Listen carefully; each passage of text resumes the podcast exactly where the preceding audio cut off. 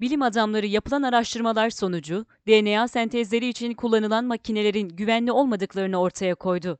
Bilim insanları DNA sentezi araçlarının siber güvenlik problemlerine dikkat çekti ve DNA sentezi için kullanılan makinelerin güvenlik konusunda geliştirilmesi gerektiğini söyledi.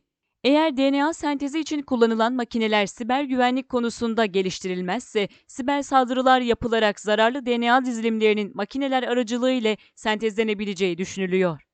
Dark Reading tarafından yapılan bir habere göre, İsrail'de yer alan bir üniversite dizilimleri sentezlemek için kullanılan yazılımların güvenli olmadığını açıkladı. Araştırmacılar öne sürdükleri iddiayı kanıtlamak için saldırı düzenledi. Düzenledikleri saldırı esnasında araştırmacılar toksit bir dizilimin siparişini verdiler. Sipariş, tarama kontrollerini bypass ederek üretim aşamasına geçti.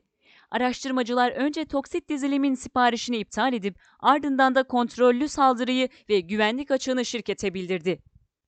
Araştırma ekibi geçen hafta Nature'da yayınlanan bir mektup içerisinde bu tip saldırıların engellenebileceğini ancak engellenebilmeleri için şirketlerin kötü amaçlı yazılımlar kadar DNA dizilimlerine de dikkat göstermesi gerektiğini belirtti.